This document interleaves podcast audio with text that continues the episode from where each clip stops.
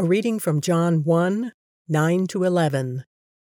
The true light that gives light to everyone was coming into the world.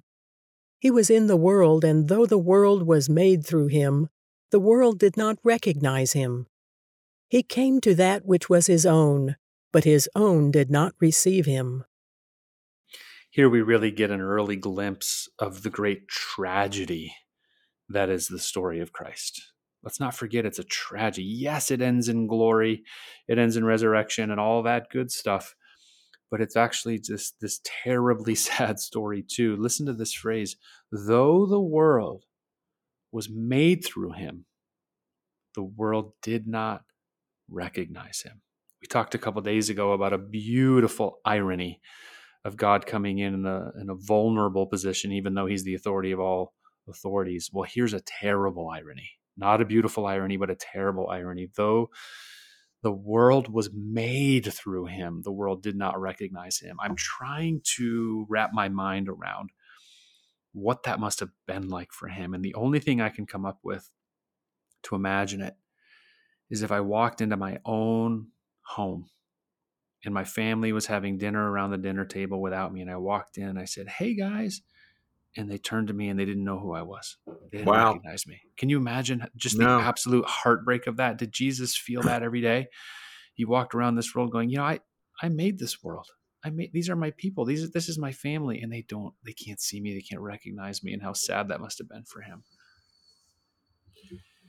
Uh that's a, a upsetting thought. Right, right. the only other uh, thought that I have about you know not being recognized by your own family is the uh, that that wonderful Christmas story called A Wonderful Life, mm. which is uh, played every year and it never really gets that old. It's it's really a classic.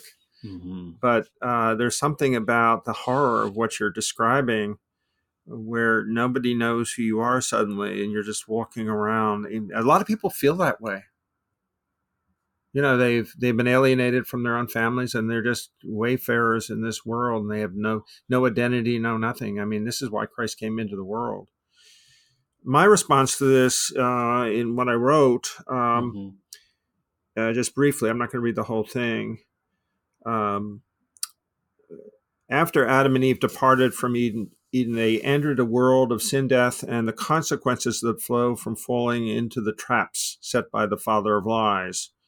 When Cain, their son, was tempted to attack and kill his brother Abel out of envy, God remained present and warned Cain of the cost of submitting to temptation. And here's what, what he says Why are you angry? Why is your face downcast?